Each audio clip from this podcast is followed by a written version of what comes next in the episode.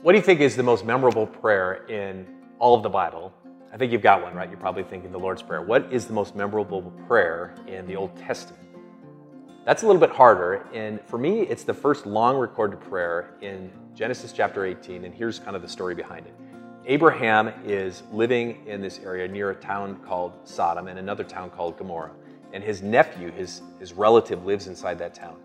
And God comes to him, we got to back up 25 years. God comes to him about 25 years earlier and says, Abraham, you're going to be a father of a great nation, and all these uh, countries are going to be blessed through you. Now it's 25 years later, it's been crickets on the procreative front, nothing is happening. And then God says, within a year, you're going to have your own baby. And you can imagine the joy of this moment as Abraham and Sarah, his wife, take this in. They had not gotten pregnant all these years, and suddenly, through miraculous means, they're going to have their own baby. And then on their way out, God says, and by the way, the outcry against Sodom and Gomorrah is so great, I have to destroy it.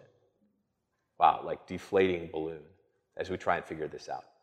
What was the sin that Sodom and Gomorrah did that is so devastating? This is what it says in Ezekiel chapter 16.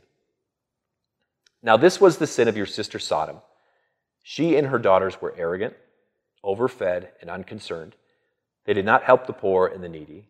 They were haughty and did detestable things before me. Therefore, I did away with them, as you have seen. So, when I heard this story as a kid, and I think maybe you know the story, as Abraham negotiates with God with like this bold and with this persistent prayer, I always thought, man, the people of Sodom and Gomorrah were like the worst. In fact, this is true. In my sandbox as a kid, we had this sandbox underneath a two story playhouse. It was awesome that my dad built. We would set up these stone pavers and we would knock them down with balls and say that this is God's destruction on Sodom and Gomorrah. We thought it was great. Like they deserve it. They're the worst people ever. But then, as an adult, what did God say was the indictment against Sodom and Gomorrah? They were overfed, arrogant. Could these things be said about you, me? Uh, they were unconcerned. They didn't take care of the poor. You ever done detestable things? This changes the whole perspective for me because there is a day and there is a moment that you and I have to stand before Almighty God.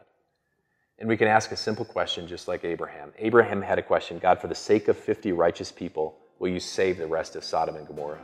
And I think we have a little bit different prayer. God, for the sake of one holy, just human being who is true God and true man, will you save me? God's answer is always yes. So let's go to Him in prayer. Heavenly Father, uh, Son, and Holy Spirit, as we look at this prayer of boldness and persistence, a prayer that cares for all people, help us to reflect on our own life, not the judgment of the world, but instead let's take a look at our own heart, that in your mercy, you took on the wrath that would, and the punishment that we deserve, and you've given us a freedom to live for you. Help us to live in joy in that freedom of forgiveness and grace. We ask this in your name. Amen.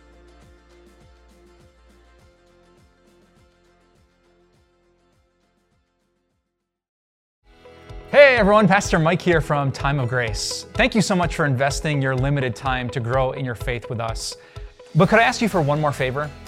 I'm sure you're itching to check out social media or go on to the next part of your day, but you could do a huge help for the kingdom of God if you would rate and review this podcast.